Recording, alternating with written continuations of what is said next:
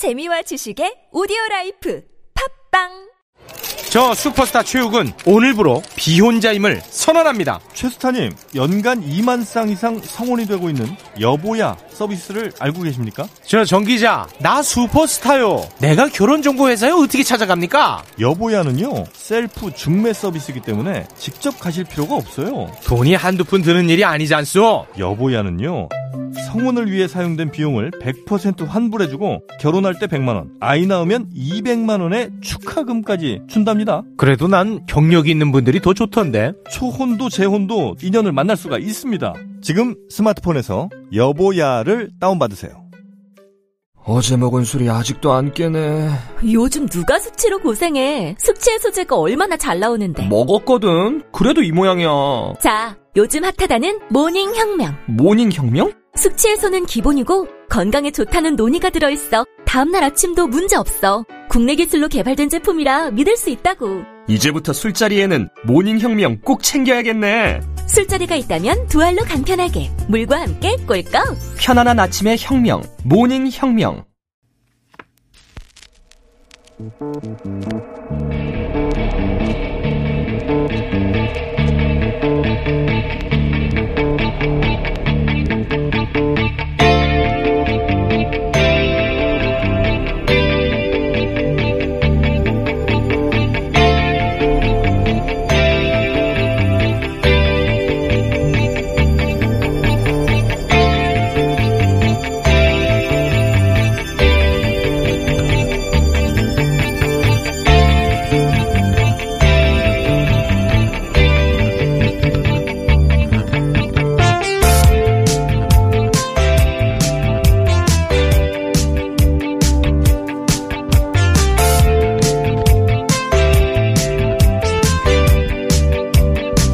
안녕하세요. 김호준입니다. 전세 제도 지탱 어려워. 월세 전환이 추세. 2013년부터 15년까지 최영한 경제부총리가 여러 차례 강조한 발언입니다. 우리나라 밖에 없는 전세 제도는 과거 고금리 시대에나 가능했던 제도로 저금리에 따른 반전세, 월세 전환은 시대 흐름이라고 반복해서 이야기했었죠. 당시 KBS 뉴스 꼭지 제목은 이런 식이었습니다. 이젠 월세가 대세. 기업형 민간 임대시장 육성. 앵커는 이렇게 덧붙입니다. 임대시장은 이제 전세보다 월세가 대세가 됐습니다. 정부도 전세에서 월세로의 전환을 거스를 수 없는 대세로 인정하고 월세 임대주택 공급을 확대하는 정책을 추진하고 있습니다. 당시 보수 매체와 경제 지질도 마찬가지로 이야기했습니다. 한국 디플레 회피에 월세 전환이 도움된다. 당시 서울경제 기사 제목입니다. 일본 노무라 정권의 보고서까지 끌고 와서 전세에서 월세로 전환되면 시중 자금 유동성이 확대돼서 경제에 도움이 될 거라고 기사를 냅니다. 그땐 언론이 다들 이랬습니다. 지금은 임대차 3법으로 4년 후에 월세 전환이 걱정된다며 아주 나쁜 일이 벌어지고 있다는 뉘앙스의 기사들 쏟아내고 있죠.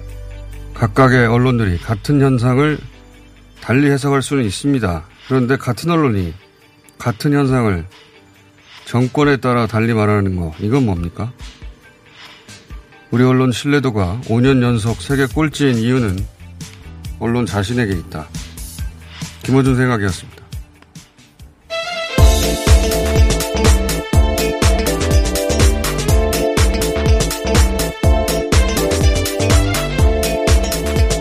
TBS의 비밀입니다. 이 이야기는 박근혜 정부 초기부터 많이 했어요. 예. 언론도 전세에서 월세 전환은 어, 시대 흐름이다. 전세는 우리나라밖에 없는데 그, 그건 고금리 시대에나 가능했었고 지금은 워낙 저금리라 월세로 갈 수밖에 없다. 그때 기사 찾아보면 다들 이 얘기를 합니다. 언론들이. 그러면서 이제 그 임대 물량을 소화하기 위해서 기업형 임대 산업을 육성해야 한다. 그래서 어, 여기서 이제 소위 갭 투자가 탄생을 하는 거죠. 예. 그리고 그때 함께 나온 게 이제 빚내서 집사라는 부동산 정책이었고 그러면서 부동산 상법이 통과되는 겁니다. 그 법은 되돌아보면 다 개발업자하고 집주인을 위한 법이었어요. 이번에 이제 통과된 임대차 3법은 집주인이 아니라 임차인을 위한 법입니다. 어, 전세가 2년만 가능했는데 이제 4년까지 보장해주고 전세값도 마음대로 올리지 못하게 상한을 뒀다. 뭐 그런 내용이죠. 그럼 임차인 입장에서는 좋아진 점이 있죠, 분명히. 적어도 4년은 주거 안정을 도모할 수 있으니까. 근데 이제 그 얘기는 안 해요. 그 얘기는 없고 다들 집주인 관점에서의 기사만 주로 냅니다. 어, 그리고 이제 월세로 전하는 이 시대 상황에서는 어쩔 수 없는 흐름이다. 이런 얘기는 안 합니다. 이게 다 이 법안이 통과돼서 만들어진 부작용으로 이야기를 해요. 원래 어떤 정책도 완벽할 수가 없고 기대치 않은 부작용도 생길 수도 있고 거꾸로 생각지도 않은 순작용도 나올 수 있는데 임차인을 위한 법을 만들었더니 임대인 집주인을 위한 얘기만 하고 있는 거예요. 예. 애초에 그 법의 취지나 뭐 그 효과나 우려되는 지점을 같이 짚어주는 게 아니라 집주인의 반발, 집주인의 불만, 집주인이 이 법을 무력화하기 위해서 어떤 일을 하고 있나 이런 얘기만 하는 겁니다. 그러면서 월세로의 전환이 시대 상황이라고 분명히 그렇게 몇 년 동안 얘기했던 언론들이 싹 얼굴을 바꾸는 거죠. 그냥 다 싫은 겁니다. 그렇게 해석이 돼요. 네, 다 싫다. 지금 내놓고 있는 부동산 정책이. 그렇게 이해가 되고 그 상황에 대해서는 좀 이따 다시 짚어보겠습니다. 어, 비 피해가 커요. 네. 네, 그렇습니다. 짧게 종합해 주세요. 주말 사이에 지금 굉장히 많은 비가 쏟아졌고 오늘도 이제 중부지방에 300mm 가까이 폭우가 쏟아진다는 예보가 있는데요. 어, 주말 사이 사망자도 속출했습니다. 6명이 나왔고 실종도 8명이 나왔습니다. 산사태라든지 각종 어, 지역에서 산 하천이 범람한다든지 뭐 철도 운행까지도 중단되기도 했습니다. 자, 오늘도 계속 비가 온다고 합니다. 주의들 하셔야 될 것 같고. 네. 코로나 상황 어떻습니까? 네, 전 세계적으로 흐름은 크게 비, 어, 다르지 않게 이어가고 있습니다. 미국에서는 최대 7만까지도 나왔고 어, 전 세계적으로는 28만 9천 명이 넘는 확진자가 하루에 나오기도 했습니다. 특히 남미 같은 경우는 전 세계 확진자의 한 3분의 1 이상에 나오게 나오고 있는데요. 계속해서 그 수는 늘어가고 있는 상황입니다. 그리고 일본에서도 어, 지난주부터 해서 계속 1000명 이상 하루 확진자가 나오고 있는데 어, 1300명대 정도 계속해서 나오고 있고 어, 우리나라 같은 경우는 지역 감염이 8명 정도 토요일 일요일 이렇게 나왔습니다. 일본은 주말에 좀 떨어질 줄 알았더니 주말에 워낙 검사를 이때까지 잘 안 해서 여전히 1300명 이상 정도가 나오고 있는 상황이고 우리는 지역은 한 자리 숫자가 최근 며칠 이어지고 있네요. 예. 그리고 특이하게도 커피 전문점에서 어 커피 전문점에서 복수의 확진자가 연속으로 나온 건 처음인 것 같은데요. 네, 그렇습니다. 예. 아직 뭐 정확한 감염 경로라든지 이런 것들이 바, 밝혀지진 않았는데 일단은 그 커피 전문점에서 아홉 명의 확진자가 나온 음, 것으로 집계가 됐습니다. 아닌데. 네. 자, 그리고 이제 휴가철이라 지난번 이태원처럼 이 휴가철 이후에 확진자 상황이 어떻게 되냐에 따라 하반기에 이제 확진자 상황이 왜냐하면 이태원 발이 두 달 가까이 이어진 거거든요. 네. 예.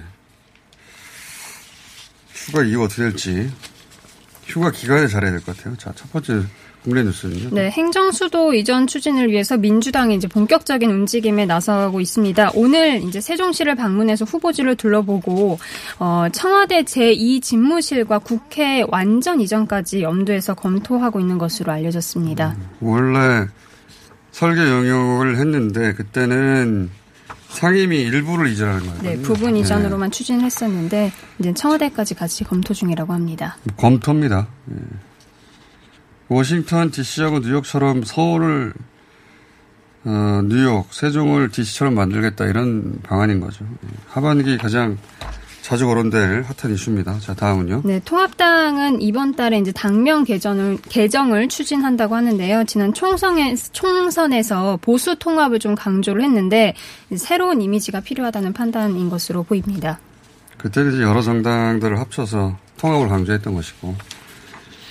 자, 이건 이름이 바뀐 이후에 또 얘기하기로 하고요. 다음은요. 네, 채널의 이동재 기자의 구속이 이번 주 수요일에 완료됐는데 재판에 넘겨질 것으로 전망되고 있습니다. 그런데 이 한동훈 검사장에 대해서는 아직까지도 수사가 지지부진한 상황입니다. 연합발 통신사 기사를 봤는데 연합 기사를 읽다 보면 어, 한동훈 검사장은 수사하면 안 된다는 뉘앙, 뉘앙스가 깔려 있어요. 네.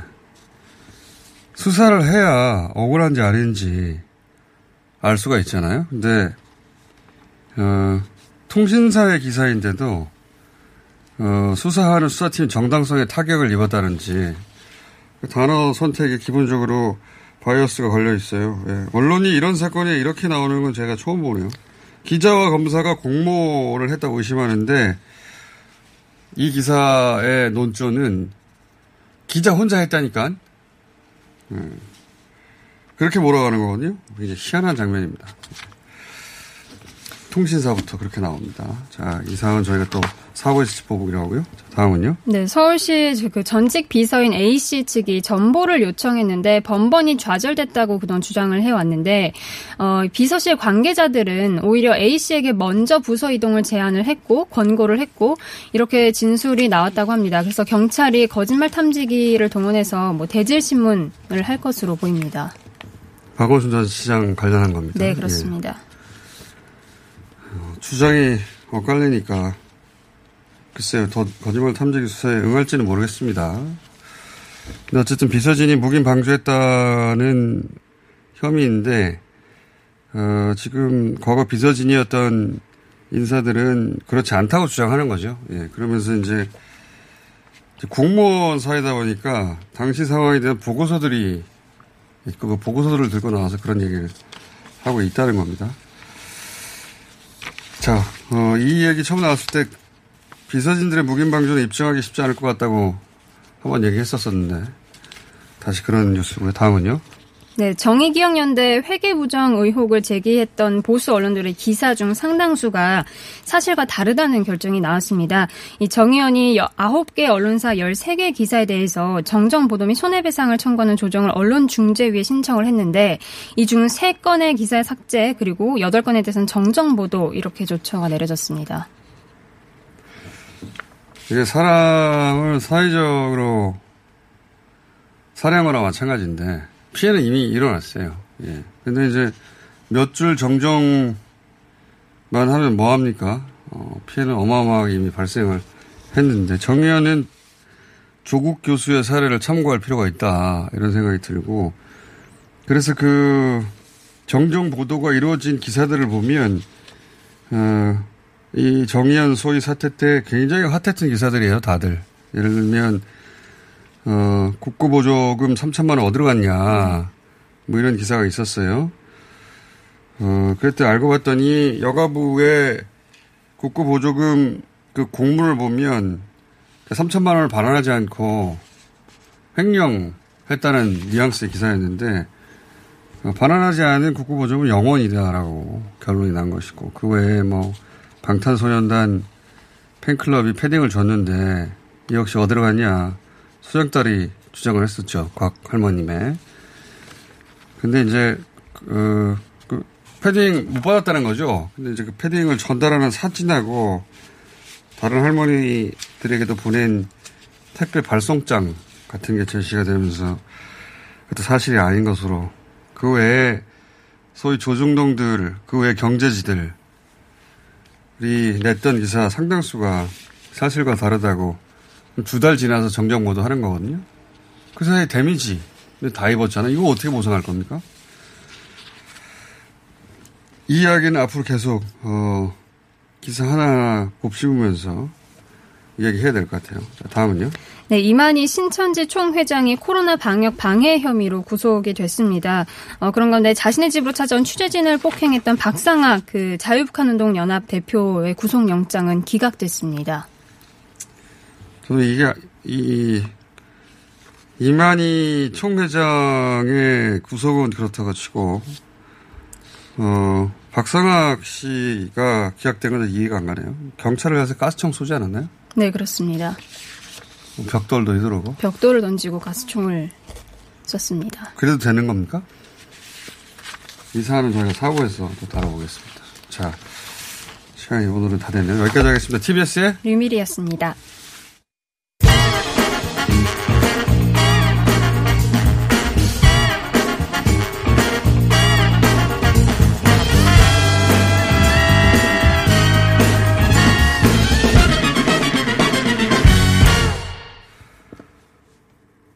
원자력 발전소에서 사용한 후에 핵 연료, 폐 원료죠. 이걸 저장하는 공간이 맥스터라고 합니다. 이게 이제 다 차서 증설을 해야 되는데 그 과정을 공론화 과정으로 거치고 있습니다. 그런데 지난 금요일에 이 공론화 과정이 문제가 많다는 얘기를 했었는데 시간 관계상 결론을 못 내고 넘어갔어요. 잠시 이은정 월성 핵 쓰레기장 반대 주민투표 울산 운동본부의 상임 공동 대표 이은정 대표 연결해서 못다한 얘기 잠깐 짚어보겠습니다. 안녕하세요. 안녕하세요. 네. 월성 원전 7km 인접에 살고 있는 이은정입니다. 다시 어, 불러주셔서 고맙습니다. 네. 오늘 시간이 많지는 않아서 그 금요일 날 짚지 못한 부분만 잠시 짚어보겠습니다.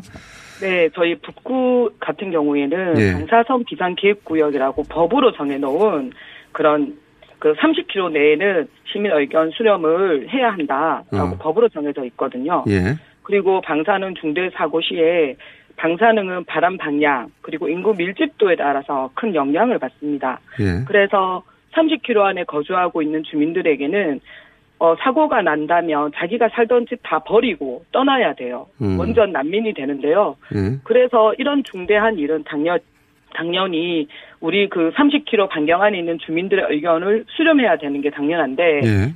이런 의견 수렴에서도 지금 법 위반이다라고 저희는 주장을 하고 있고요. 그러니까 의견 수렴을 울산 북구는 안 했다는 거죠. 예, 전혀 전혀 하지 않았습니다. 울, 백- 울산 북구는 이 어, 맥스터 증설된다고 하는 지역으로부터 얼마나 떨어져 있습니까?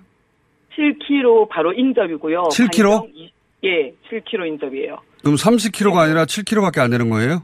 예, 7km 인접이고 어. 북부는 전체 다 하면 20km 안에 다 포함이 돼요. 30km도 어. 아니고. 울산 북구 전체가 20km 안에 들어있다. 예, 그리고 30km 안에는 울산 시청도 들어가 있고 그 100, 104만 울산 시민 다 포함됩니다. 104만 명이 다 포함되는데 울산 네. 북구가 이 공론화 과정에서 빠진 이유는 뭡니까 그럼? 그 저희가 이, 이게 소재 지역이다. 소재 지역이 아니어서 아, 이거 수렴할 수 없다. 그래서 저희보다 더 멀리 있는 경주 시내, 27km 떨어져 있는 경주 시내에 있는 사람들은 의견 수렴 대상이 됐고, 저희들은 다 배제된 거죠. 아, 아니라는 이유로. 그러니까 행정구역 때문에 배제됐다. 예, 근데 이것도 위반인 거거든요. 사실은 방사선 비상계획 구역 안에 방사능 폐기물 처분법 6조 2항에 보면 우리 상, 30km 내 의견 수렴하게 돼 있거든요. 그러니까 방사능이 뭐 행정구역 따라만 가는 게 아니니까요, 당연히. 예, 예. 무슨 얘기인지 알겠습니다. 예. 그래서 음, 울산 북구에 사시는 분들 100만 명 이상이 우리 의견도 반영해 달라고 요구하고 있는 것이고 예. 혹시 울산 북구 주민을 상대로 해가지고 주, 주민투표로 그 의사를 물어보셨어요? 네, 저희가 직접 저희가 주민투표를 했고요. 유권자가 17만 명인데 5만 명 이상이 어. 직접 주민투표를 하셨고 표로 예. 94.8%가 어. 넥터 반대한다는 결과가 나왔는데 이 결과조차도 산업부에서는 반영하지 않았습니다. 음, 불합리하네요. 예. 그리고 이제 이게 사실은 울산이나 경주만의 일이 아닌 거예요. 마- 맥스터가 임시 저장 시설이잖아요. 50년짜리 임시 저장 시설인데 그러면 중간 저장 시설이나 최종 처분 시설은 어디 생겨야 된다는 이야기거든요. 예. 그래서 어 이런 시설은 어디에 지어야 하느냐 사실은 이건 전 국민적으로 함께 논의되는 이야기거든요. 알겠습니다. 예를 들어서 네. 자, 오늘 여기까지 듣고요. 충분히 이해했습니다. 30km 이내, 심지어 7km 가까이 있는데도, 그리고 직접 주민투표를 해서 반대 94.8%가 나왔는데, 행정구역 내에 있지 않다고 해서, 어, 이 주민들의 의견을 반영해 주지 않고 있다. 오히려 27km 떨어진 경주만 그 의사를 반영하고 있다. 네. 잘 들었습니다. 이렇게 대표님? 한마디만. 네, 알겠습니다. 이제 이야기 다 하신 것 같아요. 예. 아니요, 한마디만. 예. 그래서 지금 경주 지역 공론화도 조작되어 있고 지금 온 국민이 모르고 있는 이런 공론화는 무효고 대통령 책임 하에 다시 해야 된다. 그거는 이상홍 위원장과 얘기 나누려고 했는데요. 아, 예, 하십시오. 감사합니다. 아, 네. 예. 이은정 울산운동 그 핵 쓰레기장 반대 울산운동본부의 상임 대표고요. 이어서 경주 시민대책위 집행위원장 이상황 위원장 연결해 보겠습니다. 안녕하세요. 예, 안녕하세요. 어, 위원장님은 사실 금요일 날 거의 이야기를 다 했는데 뭘 못했냐면 예. 그래서 요구사항이 뭐냐 이겁니다. 요구사항이. 금요일 날 말씀하신 내용은 공론화 과정에 여론조사가 매우 이상하고 여론조사 다시 해야 된다는 이런 말씀이었거든요. 그렇죠? 예. 그래서 그 정부에 요구하는 바가 뭡니까? 저희들은 진상조사를 요구하고 있습니다. 진상조사. 예, 예. 그것도 그냥 진정, 진상조사가 아니라 민간 합동으로 진상조사를 요구하고 있습니다. 이 건이 대통령님의 공약사항이고 예. 문재인 정부의 60번째 국정과제입니다. 예. 이러한 이, 이 중대한 일을 지금 산자부가 이를 그르치고 있다라고 저희들은 생각을 음. 하고 있습니다. 국민들의 생명과 안전이 걸린 문제를 이렇게 조작하고 엉터리로 공론하면 안 되지 않습니까? 음. 어, 그래서 철저한 진상조사가 필요하고요. 만일 부정이 밝혀진다라면은 저희들은 그 산업부 장관부터 책임을 져야 된다라고 생각합니다. 음. 그러니까 이게 지금 이 공론화 과정의 문제점들이 제대로 보고가 안 되고 있다고 보시는 거네요. 예, 그렇습니다. 음. 알겠습니다. 오늘 여기까지 듣고요. 이게 예. 곧 발표가 있을 예정이었지 않습니까? 공론화 과정이 문제가 없다고 어, 판단하는 산자 산업부에서 결과 발표를 하려고 하는 거죠 이번 주에 원래. 어, 뭐, 이번 주가 될지 다음 주가 될지는 잘 모르겠는데요. 아마 8월 중순 이전에는 발표할 것으로 저희들이 예상을 하고 있는데, 이대로 발표가 되어서는 안 됩니다. 너무나 많은 의혹이 있기 때문에 진상조사를 하고 나서, 예. 그에 합당한, 어, 조치들을 해야지, 이대로 덮어놓고 발표하고 나서 나중에 문제가 드러나면은, 그때는 누가 책임지겠습니까? 그렇죠. 엄청난 중요한 문제이거든요. 그렇기 알겠습니다. 때문에 이대로 가서는 안 되고 꼭 진상조사를 어, 저희들과 함께 해야 된다. 그 이후에 어, 정책을 결정해도 늦지 않다라고 생각합니다. 알겠습니다. 오늘 말씀 감사합니다. 예, 고맙습니다. 네. 이상홍 월성 원전 핵쓰레기장 반대 경제 경주 시민 대책위 집행위원장이었습니다. 긁지 말고 뿌리세요 글루타셀 아직도 무작정 긁고 계신가요? 땀이 나고 민감해지면 신속한 피부 진정이 필요합니다. 이럴 때 긁지 말고 글루타셀을 뿌려보세요. 인터넷 검색창에서 리얼한 후기를 확인하시고 특허받은 글루타셀 스프레이를 만나보세요. 전국에 있는 글루타셀 취급 약국에서 구매하실 수 있습니다. 긁지 말고 뿌리세요 글루타셀 홍대리, 오늘 차 안 가지고 왔네? 음, 서울시 승용차 마일리지로 갈아탔거든. 승용차 마일리지? 서울시에서 자동차 운행 거리를 줄이면 포인트를 주는데 현금처럼 써도 되고 영화 보거나 책도 사고 자동차세 같은 세금 내는데도 사용할 수 있다고. 오, 운행 거리를 줄인 만큼 돈이 되는 거네. 김 대리도 얼른 가입해. 2020년 7월 9일부터 서울시 승용차 유일제 혜택이 종료되고 승용차 마일리지 제도로 운영됩니다. 미세먼지와 온실가스도 줄이고 혜택도 받는 서울시 승용차 마일리지에 많은 참여 바랍니다. 자세한 사항은 120 다산 콜센터로 문의하세요. 이 캠페인은 서울특별시가 함께합니다. 팟캐스트 청취자가 어머 키워주신 대장사랑 벌써 출시된 지 5년이래요. 우리 몸을 위해서 대장도 사랑해야 하지만 유산균을 사랑하고플 땐 유산균 사랑 효소를 사랑하고플 땐 효소 사랑 다이어트를 사랑할 땐 듀이어트 유산균 사랑 효소 사랑 듀이어트 많이 많이 사랑해주세요. 듀이어트 챌린지 8기를 모집하고 있습니다. 검색창에 듀이어트. 지희야, 너 어제 술 먹고 기억 안 나? 언니, 나 어제 취해서. 뭔짓 했어? 너 어제 하, 근데 너 어제 술 먹기 전에 뭐 먹지 않았어? 먹었지. 근데 기억 안 나. 그러니까 진짜 숙취해소 되는 걸 먹어야지. 특허받은 숙취해소 기억 안 나. 몰라? 특허받은 진짜 숙취해소. 거기에 유산균과 멀티비타민까지. 검색창에 기억 안 나.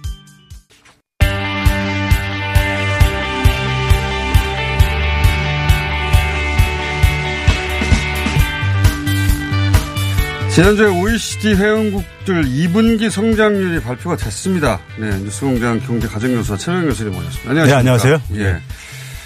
어, 발표 되기 전에는 전망치 가지고 얘기를 했었는데 드디어 발표가 됐습니다. 예. 발표가 됐으니까 이제 최병현 교수님이 계속 주장했던 바와 맞는가 결과를 비교해 봐야 되는 거 아닙니까? 예. 어떻습니까? 예, 뭐 현재 뭐 모든 그 36개 회원국가 다 발표된 건 아닌데요. 예. 그래서 이제 한 3분의 1 정도 이상이 이제 발표가 되고 3분의 있는데 주요 국가들은 다 나왔더라고요. 예, 나왔 나왔는데 뭐 1위입니다. 현재 우리가. OECD 회원국 그중에서는요. 아, 우리나라가 1위다. 예, 그다음에 이제 성장률을 지난 시간에 성장률 수치가 1위라는 거죠? 그렇죠. 예. 예, 지난번에도 얘기했지만은 이거는 저는 이제 전기 대비가 있고 전년 동기 대비가 있는데 1년 전하고 비교를 해야 된다고 제가 에, 말씀드리는 그래야 이유가 코로나 효과를 알 수 있다고. 그렇죠. 예, 코로나가 그래서 만약에- 작년의 동시기하고 비교를 하면 예. 예. 만약에 전기 대비를 하게 되면요. 예. 중국 같은 경우는 2분기에 11.5%가 나오는데 예. 그 이유가 1분기에 마이너스 10%가 했기 때문에 그런 거예요. 아. 예, 그러니까 이게 전기 대비로는 의미가 좀 없다 이거예요. 팬데믹이 중국이 가장 먼저 타격을 받았잖아요. 그러니까요. 그러니까 1분기에 굉장히 경제 타격이 심했었어요. 기저 효과가 확실하네요. 그렇죠. 예. 그렇기 때문에 예, 이건 팬데믹 전후를 볼 수 없는 거죠. 그러네요. 그렇죠. 예. 네. 그래서 이제 전년 대비로 봤을 때 우리나라가 이제 마이너스 2.9%고 예. 지금 현재 발표된 나라 중에서 제일 이제 그러니까는 뭐 심한 나라는 이제 스페인 같은 경우가 마이너스 22.1%. 1년 전에 대비해서요. 그러니까요. 그 국가 경제가 5분의 1이 날아갔다는 거죠. 그렇죠. 예. 그러니까 5분의 이제 1 이상이. 작게는 한 아, 우리나라보다도 한 마이너스 6.6% 포인트. 네. 크게는 한 마이너스 19.2% 포인트 이상 격차가 이렇게 우리 다음으로 선방한 나라가 어디입니까? 미국입니다. 아 그래요? 마이너스 미- 9.5%요. 미국이 전 세계에서 경제가 가장 좋다고 했던 나라였는데 예. 마이너스 9.5. 5%요. 예, 그래서 이제 그 성장 유럽 통으로는 얼마나 됩니까 평균이? 유럽 이제 유럽은 어, 유럽 연합 27개 국가가 있고요. 예. 그다음에 이제 유로화를 사용하는 이제 유로존 국가가 이제 유로존, 이렇게 예. 에, 있는데 시- 이제 그게 이제 한 19개 국가가 있는데 유럽 연합 27개 국가가 마이너스 14.4%예요. 마이너스 14%. 예. 그 다음에 이제 유로화를 사용하는 국가들 19개 국가의 평균이 마이너스 15% 비슷한데요. 비슷 정도. 예. 비슷- 그러니까 마이너스 한 네. 15% 정도 이제 그러니까 됐다는 점에서는 우리하고는 상당히 격차가 어, 존재하고 있죠. 멕시코 이런 나라 어떻습니까? 멕시코가 마이너스 한 19%가 됩니다. 다들 나쁘네요. 예. 다들 매우 예. 매우 나쁩니다. 그러니까 어, 우리나라가 사실은 어, 예, 지금 팬데믹 어려운 상황 속에서 상당히 선방을 한 거죠. 이 선방을 한 데는 이제 K방역의 효과가 가장 1등 공신이고요. 그렇죠. 예. 네. 두 번째는 이제 그다음에 제가 볼 때는 이 재난 지원금. 재난 지원금. 예, 재난 지원금 효과가. 재난 지원금 효과를 볼 수 있는 수치 같은 게 있습니까? 예, 예를 들어서 이제 우리가 아 1분기에는 민간 소비가 민간 소비가 이제 그러니까 우리가 아 마이너스 3.1%를 했었어요. 전년 동 동기요 아니면 전 그러니까 이제 그 전기 대비해서요. 전기 그러니까요. 대비해서. 팬데믹이 나타나기 전에 비해서요. 네. 그런데 이제 2분기에는 이게 플러스 0.6으로 이제 이게 반전을 합니다. 플러스 값으로요. 어. 그러니까 우리가 재난지원금이 지자, 일부 지자체에서는 4월 달도 지급했지만은 대개 네. 5월 달, 6월 달에 대개 이제 그렇죠. 효과를 볼 수밖에 없거든요. 그게 딱 2분기입니다. 네. 그렇죠. 아, 그러니까 1분기보다도 이제 그러니까 플러스로 반전된 게 바로 이 재난지원금 효과고요. 어, 재난지원금 효과고. 그래서 이제 최근에도 이제 보게 되면은 지난주 이제 통계청에서도 6월 이제 그러니까 우리가 산업동향 발표도 보게 되면은 네. 볼, 보게 되면은 이제 그러니까 소매 판매 같은 경우들이 6월 달에 플러스로 이제 그러니까는요. 반전한 게 이제 확인되어지고 있습니다. 확인되어지는데 거기서 재밌는 게 보게 되면요.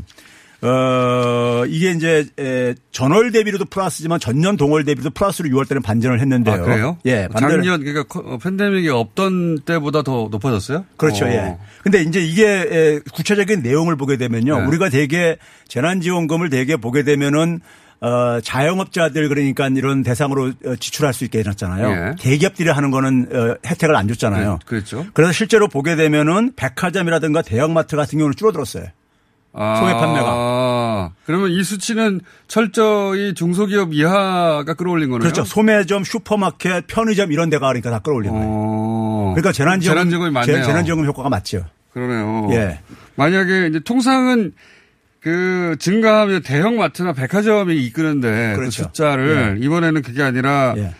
어, 소매점, 슈퍼, 자파 예. 이런 것에 올라 대형마트나 백화점 이런 데는 다 줄어들었어요. 마이너스 행진을 어. 했습니다. 그런 점에서 에, 재난지원금 효과가 확실하다는 게 이제 확실하네요. 확인되는 것이고요. 확실해 보입니다. 예. 확실하다는 그런데. 이제 예. 지난해 대비해서 보게 되면은 예. 이게 지금 말한 게 6월 달이고요. 예. 4, 5, 6월 달이 2분기잖아요. 예. 그러니까 어, 3개월 평균을 보게 되면은 지난해에 비해서는 여전히 민간 소비가 한 마이너스 2%예요. 아, 작년에 비해서는 아직 예. 그러니까 왜냐하면 백화점 대형마트가 아직 안 올라왔으니까. 예. 어. 그러니까 이제 전체 그러니까 성장률 마이너스 2.9% 중에서 마이너스 2%라는 얘기는 한 70%를 그게 까먹었다는 얘기예요. 예. 그럼 결국 뭐냐면 재난지원금이 부족했다. 라고 결론을 내시는 거죠, 예. 지금. 그렇죠. 예. 예, 그래서 그 교수님 계속 주장하시는 게 재난지원금 매달 줘도 된다고 계속 예. 주장하고 계신데 맞습니다. 그 주장을 다시 한번 백업하기 위해서 백업이 아니라 사실이 그렇습니다. 통계가 말을 네. 해주고 있으니까요. 통계를 볼 때는 지금 재난지원금 효과로 전년 동기 전년 동기가 아니죠. 전 전분기 대비 0.6이 올랐는데 네. 작년에 비해서는 아직도 모자란데 그 네. 모자란 지점들이 어 재난지원금으로 그 보, 보충될 수 있다 이렇게 보시는 거죠. 그렇죠. 지금 예. 재난지원금 효과가 좀 소진되는 상황 속에서 자영업자들의 어려움이 다시 증가하고 있거든요. 예. 그래서 이게 저는 조속히 빨리 2차 지원금이 나가야 된다고. 재난지원금을 2차로 주는 지자체들이 있긴 있더라고요. 예. 아, 그게 지금 현장은 굉장히 어려워요. 현장에서 하시는 분들은. 예. 자, 그게 네. 2차 재난지원금을 지급한 지자체장들 한번 연결해 봐야 되겠습니다. 예. 말씀 듣다 보니까. 예. 그 재난지원금을 2차로 지급한 하, 어, 기억이 안 나네요. 갑자기 제가 어디서 봤는데 완도군이었던가요? 예. 완도 군수로 연결해 봐야 되겠습니다. 왜 그렇게 했는지. 자, 다음은 뭡니까? 어, 이제 우리가 그 한미 통화 수업표가 이제 6개월 재연장 됐어요. 통화수프. 예. 근데 우리가 통화 수업을 할 필요가 있나요? 일, 미국이 어려운데? 우리가 어려운 게 아니라. 아, 그래도 이제 에, 금융시장 갈 때 이제 달러가 어차피 그래도 아직까지는 네. 기축통화 역할을 하고 있, 다 보니까는 달러 이제 뭐 확보 차원 속에서는 이유하고 해야 되는 거 아니에요, 지금? 예, 자. 근데 이제 뭐 우리가 기본적으로 그러니까 이것은 하나의 마이너스 통장이기 때문에요. 필요 네. 없으면 안 쓰면 되는 건데 알겠습니다. 기본적으로 이제 방어막이죠. 네. 이게 이제 6개월 아, 연장돼가 완도가 아니라 완주랍니다. 저희 스태프들 쳐다보더니. 제 기억이 잘못됐어요. 예. 완주. 에, 내년 3월까지로 이제 재연장이 됐고요. 예. 연장이 됐는데 최근에 이제 우리가 좀 주목해 봐야 될 부분이 뭐냐면요. 우리나라 이제 그 어, 옆에 나라는 일본이 지금 어 신용 등급이 미국도 그렇고 일본도 그렇고 일본은 지금 신용 등급 강등 이제 경고를 지금 어 연속해서 받고 있습니다. 아, 일본 상황이 경제가 어려워서. 예, 우리보다 이제 국가 신용 등급이 두 단계는 미친데 일본의 2분기 성장률 아직 발표가 안 됐습니까? 예, 아직 발표가 안 나오고 있는데요. 예. 지금 뭐 예상으로는 그러니까 뭐 마이너스 20%가 전년 대비를 해가지고 넘을 건 20%? 마이너스 21% 정도 이렇게 지금 뭐 예상을 어. 하고 있는데 예. 근데 이제 문제는 뭐냐면요. 일본의 에, 일반 청취자들이 잘 모르는 것 중에 하나가 일본이 경기 부양으로 투입한 돈이요. 예. 우리나라 돈으로 어느 정도 되냐면요. 2,661조 원이나 됩니다. 그렇게 많이 했어요? 그게 GDP 대비 일본 GDP 대비 지난해 GDP 대비 43%에 해당됩니다. 우리가 우리가 3.9%예요. 우리가 3.9%로 그러니까 한 60 몇 조라고 한 거 아닙니까? 아, 35조 정도. 35조. 조. 예. 예. 근데 일본은 2,661조로 그러니까는 이렇게 많이. 투입했는데도 안 되는 거예요? 그렇죠. 그러면 그만큼 경기가 나쁘다는 얘기. 이거 투입 안 하면 더 이제 그러니까 경제가 아, 이 망가지고 있다는 얘기죠. 2,600조 규모를 투입했어요. 2,661조요. 우리나라 돈으로 환산하게 되면요. 이게 그러니까 달러는 2조 2천 정도 달러입니다. 어마어마한 예. 금액을. 물론 다 아직 투입된, 다 투입된 건 아니고. 이게 5월 달까지 간 거고요. 두 차례에 걸쳐서요. 아, 이미 5월 달까지. 그렇죠. 이미 이미 저기 해가지고 편성된 겁니다. 다요. 어. 그리고 이제 앞으로 제가 볼 때는 지금도 지금 계속해서 팬, 예, 코로나가 굉장히 어려워지고 있잖아요. 예. 그래서 어, 일본은 더 어려워지고 있는데. 그러니까 그러다 보니까 이 여행도 그러니까 계속해서 강행하는 이유가 아, 여행 지원도 코로나 상황에도 불구하고 예. 일본 이제 아베 정부에서 계속 이 코로나 상황은 모른 척 하면서 계속 경제 부양 얘기만 하고 있는데 예. 그게 상황이 이래서 그런 거군요. 그렇죠. 실제. 일본이 그러니까 2분기에 그러니까 수출도 보게 되면요. 네. 마이너스 한 26%나 됐어요.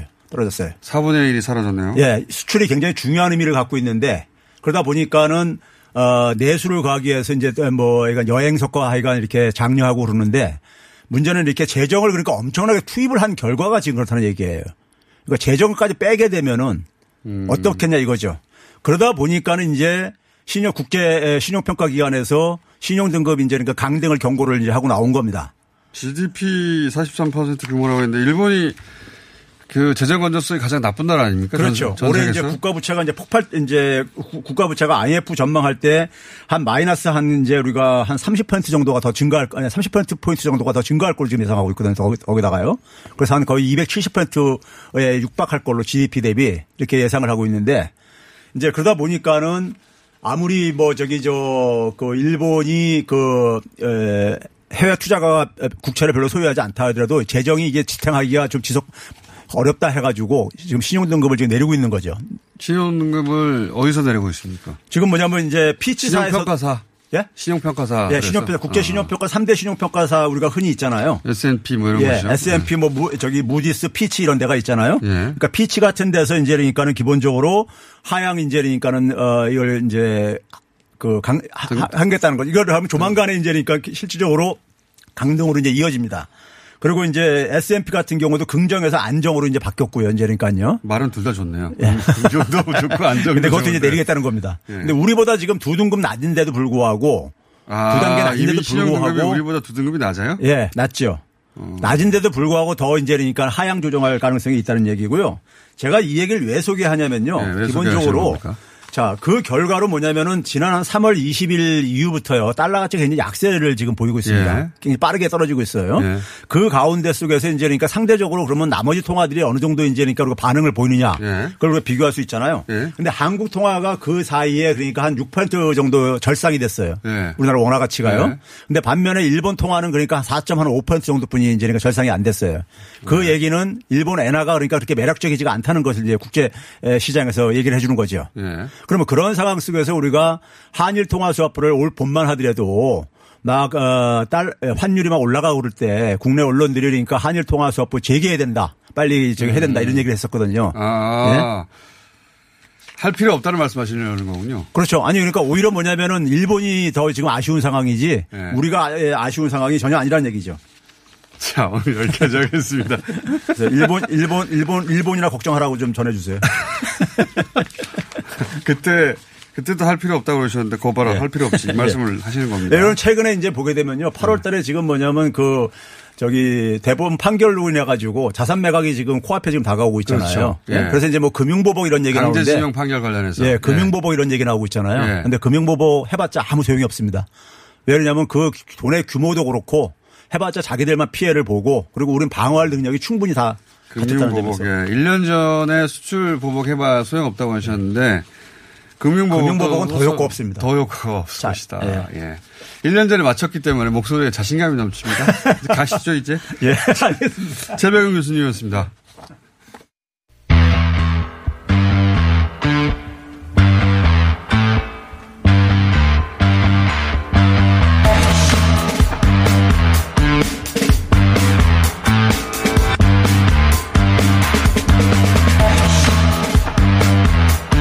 자, 다른 곳에서는 후속 보도를 안 해줘서 저희가 지난주에 모셨던 분을 다시 모셨습니다.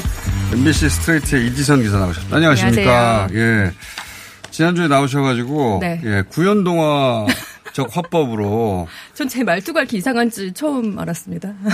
다시 들어보니까 본인도 이상하죠. 자, 그 네. 스트레이트를 본 분들도 있겠지만 스트레이트는 안 보고 뉴스 공장만 듣는 분들도 있거든요. 예. 네. 뉴스 공장만 듣고 그런 내용이 있었어? 왜냐면 기사가 안 나오니까 해서 잘 봤다는 사람들 있지 않았습니까? 네, 그래서 다시 스트레이트를 보신 분들이 많더라고요. 저는 그쵸. 정말 네. 이, 이 프로그램이 이 시간에 청취율 1위인 건 알고 있었지만 이 시간이 아니라 전체 다 네. 했어요. 전체 다 했어요. 이렇게까지 영향력이 크다는 거를 어, 피부로 실감했어요? 피부 체감을 아, 했습니다. 그래서 섭외하니까 바로 나오시는군요, 이제. 지난번에는 그래서 사실 팀- 저희 팀장이 미션을 줬어요. 두 번째 출연이니까 네. 스트레이트 유튜브 구독 유튜브 구독 구독해 주세요. 후속입니다. 네. 지난주 그 굉장히 취재를 꼼꼼히 해서 화제가 될 법했는데 후속 보도가 없어서 저게 보신 거고 네. 이번에는 이제 지난주 이런 내용이 나갔다는 걸 아는 분들 챙겨보신 분들이 많겠죠. 제가 정말 한마디 꼭 여기서 해드리고 싶었던 네. 게 저희 네티즌 분들 감사하다는 말씀 꼭 드리고 싶습니다. 왜요? 카메라 저기 맞죠? 카메라 방송에서 오신 분들은 카메라 의식하시네. 예. 기사가 정말 너무 없었는데 없었죠. 네티즌 분들이 나서서 어.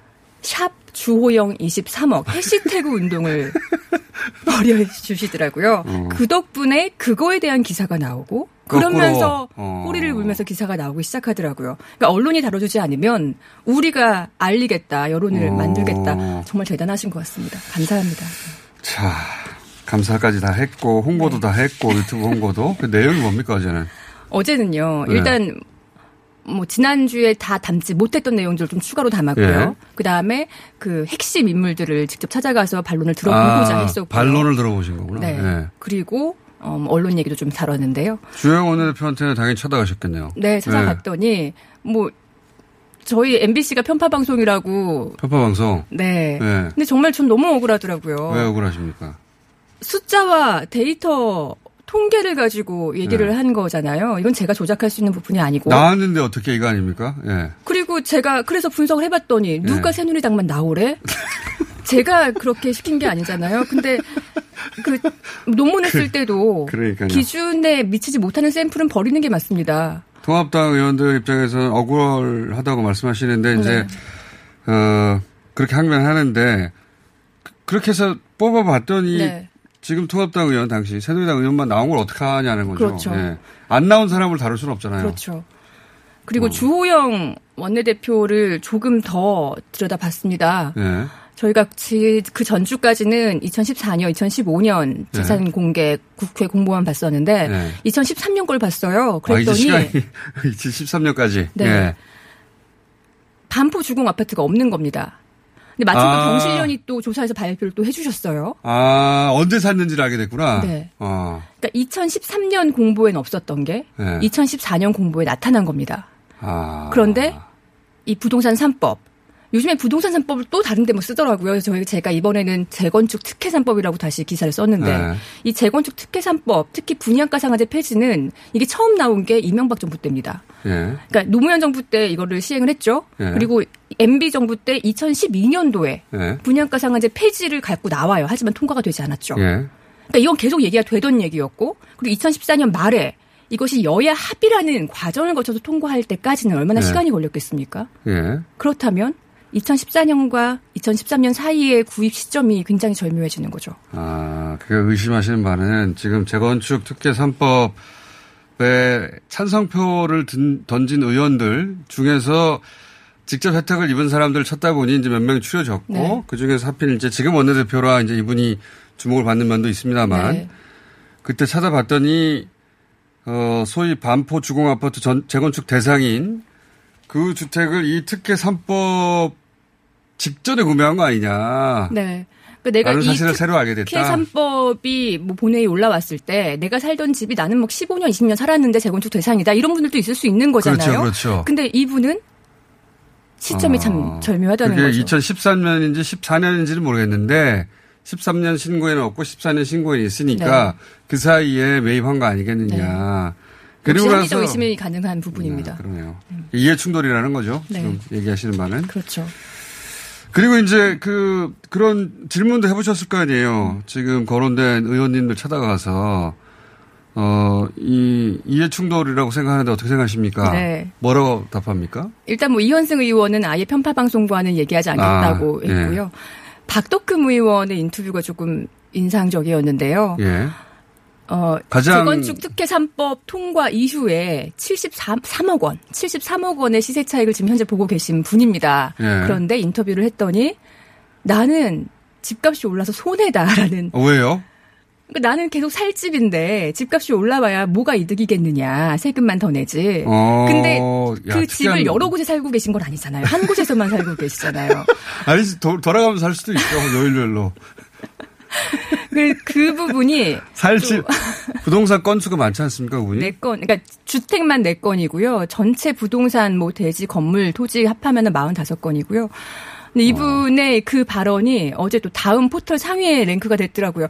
포털에도 한 번도 뜬 적이 없었거든요. 다음에 그 내용이 올라왔더라고요. 그렇군요. 그분의 항변은 저희가 이 지금 뉴스 스트레이트에서 다른 분들을 인터뷰 요청해 보겠습니다만 안 하실 것 같긴 한데 반론을 요청해 보겠습니다만 어쨌든 세금을 더 많이 내서 억울하다. 예. 근데 이게 집주인의 평균적인 마음을 대변하는 것 같기도 해요. 네. 그 그러니까 본인의 자산이 증가한 걸 생각하지 않고 낼 세금만 억울한 거죠. 그 자식들한테 안 물려줄 겁니까? 사실 그 전월세 폭등 이럴 때 네. 집주인들 우는 얘기 많이 나오잖아요. 이것도 그러니까요. 사실 내 집값이 그동안 얼마나 올랐는지 그 내가 안 번. 돈은 얘기 안 하고 지금 잠깐에 그 얘기는 언론 얘기로 이어져야 될 것 같은데. 네. 언론이 주로 그렇게 다루잖아요. 아 이것도요. 예. 제가, 제가 기사 쓰면서 의도하고 이렇게 방향으로 가야지라고 하는 게 아니라 저는 항상 기사 쓰기 전 통계부터 봅니다. 왜냐하면 내가 객관적인가? 예. 남들에게 방어할 본인이 잘했다는. 얘기 그만하고요. 그래서 봤더니 통계 봤는데 또 놀랬어요. 왜 놀랐습니까? 재건축 특혜 3법 통과 이후에 서울 네. 아파트 집값의 추이를 봤더니 예. 2018년 9.13 대책 이전까지 4년 동안 네. 어쩜 그렇게 단 한 번도 하락이 없었습니다. 어. 그러니까 딱 두 번, 딱 두 번, 그러니까 두달 예. 정체기가 한 번 한 번 있긴 했었어요. 근데 그것도. 그 정체기도 한 달이었습니다. 두 달을 가지 못했어요. 예. 그렇게 4년 동안 계속 오르다가 예. 9.13 대책이 나온 이후에 예. 바로 그 다음 달 상승이 멈추고 예. 그 다음 달 7개월 연속 하락입니다. 어. 7개월 연속 파란색 표시예요. 어.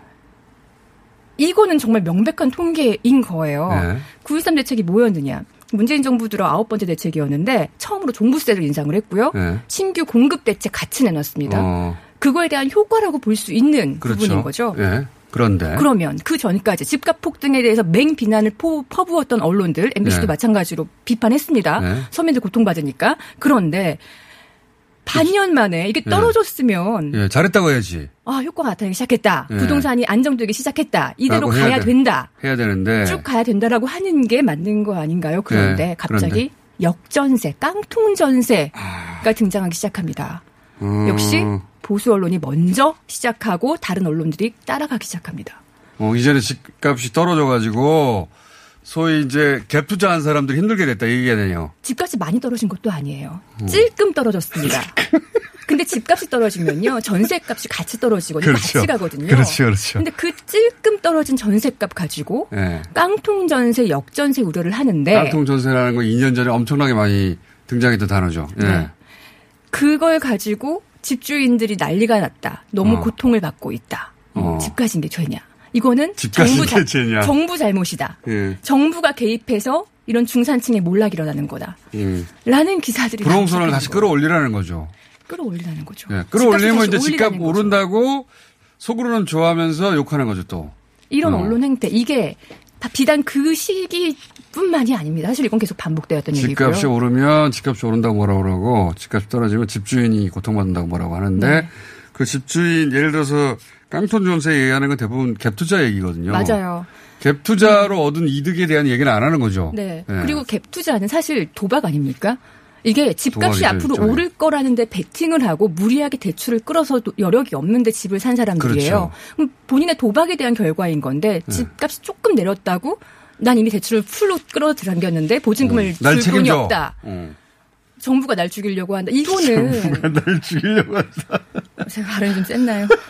아니 그때 당시에 언론들을 다 되짚어 보면 그렇게 했어요 실제. 예, 깡통 깡통 전- 전세다 정부가 잘못했다 엄청난 기사가 많이 나왔죠. 네. 결국은 정부의 정책은 일관성을 가지고 가야 되는 건데 이렇게 여론을 흔들어 버리면 일관된 정책이 나올 수가 음. 이 없고요. 보도를 접하면 또 그러면 아, 집값을 안정화시키는 표현으로 다시 좀 끌어올리는 정책을 써야 되나?